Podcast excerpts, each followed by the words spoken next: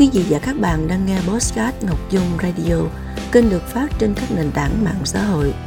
Đây là bản tin thế giới, gồm có các tin sau đây. Phát hiện kháng sinh mới có khả năng tiêu diệt vi khuẩn kháng thuốc mạnh.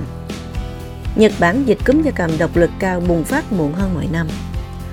AI là trọng tâm của triển lãm điện tử tiêu dùng lớn nhất thế giới CES 2024.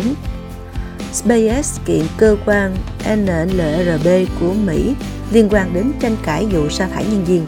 Nga công bố kế hoạch khôi phục sản xuất mẫu xe ô tô Volga huyền thoại. Tesla triệu hồi 1,6 triệu ô tô điện tại Trung Quốc do lỗi phần mềm. Tai nạn sập mỏ vàng Red Wing tại Zimbabwe khiến 11 người mắc kẹt. Sau đây là nội dung chi tiết.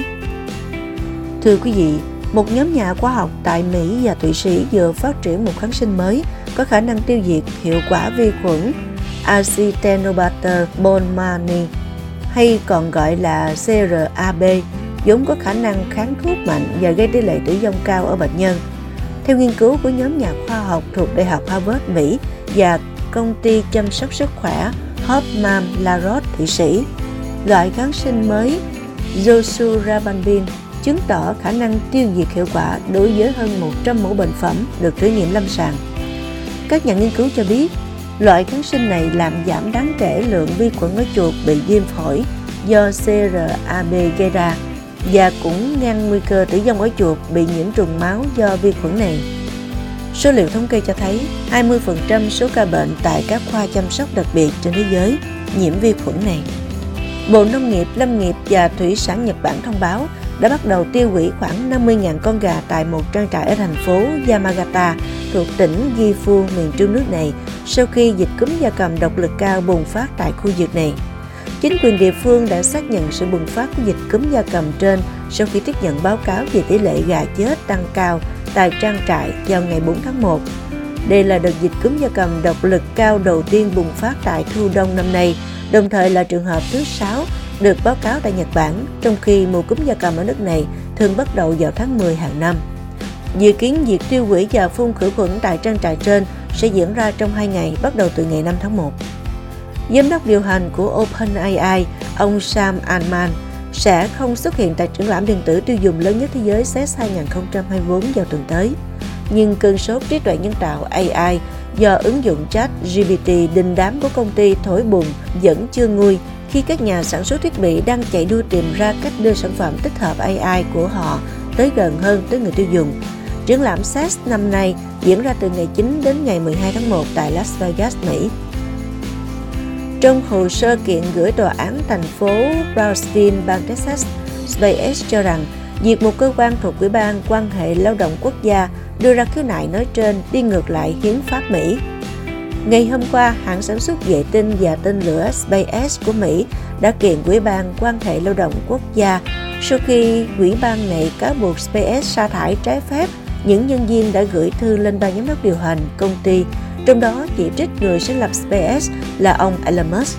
Cơ quan quản lý lao động liên bang nói trên đã đưa ra đơn khiếu nại đối với SpaceX, trong đó cáo buộc công ty này vi phạm luật lao động liên bang khi sa thải 8 nhân viên vào năm 2022, khi những người này ký tên vào bức thư gửi lên ban giám đốc điều hành của SpaceX. Trong thư, những nhân viên này đã chỉ trích ông Elon Musk có những bình luận phản cảm đi ngược lại chính sách của công ty. Hiện người phát ngôn của ủy ban trên chưa đưa ra bình luận về vụ gì. Tại triển lãm và diễn đàn quốc tế mang tên nước Nga đang diễn ra ở khu vực triển lãm VDNK ở thủ đô Moscow hôm qua, Bộ trưởng Bộ Công Thương Liên bang Nga Denis Muturov đã chia sẻ kế hoạch khôi phục sản xuất mẫu xe ô tô Volga huyền thoại, lưu ý đến việc giữ nguyên logo cũ cùng với những thay đổi trong thiết kế. Ông nhấn mạnh rằng việc cập nhật đã được liên tục tiến hành kể từ khi công bố quyết định hồi tháng 5 2023 và dự kiến sẽ bắt đầu sản phẩm xuất mẫu xe này vào giữa năm 2024. Bộ trưởng Manturov lưu ý rằng diện mạo mới của Volga sẽ hiện đại và logo có hình con hươu sẽ được cả thế giới biết đến. Tesla đã quyết định triệu hồi sau khi phát hiện các vấn đề với chức năng hỗ trợ lái xe và hệ thống khóa cửa và sẽ tiến hành điều chỉnh qua cập nhật từ xa cho phần xe mềm của xe. Ngày hôm qua, cơ quan quản lý thị trường nhà nước của Trung Quốc thông báo tập đoàn Tesla của Mỹ sẽ triệu hồi hơn 1,6 triệu ô tô điện tại Trung Quốc do vấn đề phần mềm có thể gây nguy cơ mất an toàn khi lái xe. Theo thông báo, Tesla đã quyết định triệu hồi sau khi phát hiện các vấn đề với chức năng hỗ trợ lái xe và hệ thống khóa cửa và sẽ tiến hành điều chỉnh qua cập nhật từ xa cho phần mềm của xe. Thông báo trực tuyến được nêu rõ, bắt đầu từ ngày 5 tháng 1, tổng cộng có 1.610.105 xe điện, gồm mẫu Model S, Model X, Model 3 nhập khẩu và các mẫu Model 3 và Model Y sản xuất trong nước từ ngày sản xuất là 26 tháng 8 2014 đến 20 tháng 12 2023 sẽ bị triệu hồi. Ngày 5 tháng 1, giới chức Zimbabwe cho hay một vụ sập hầm đã xảy ra tại mỏ Red Wing, cách thủ đô Harare 270 km về phía tây, khiến 11 thợ mỏ bị mắc kẹt. Bộ mỏ Zimbabwe cho biết vụ sập hầm mỏ xảy ra vào sáng ngày 4 tháng 1, đánh giá ban đầu cho thấy chấn động trên mặt đất có thể là nguyên nhân gây ra vụ tai nạn.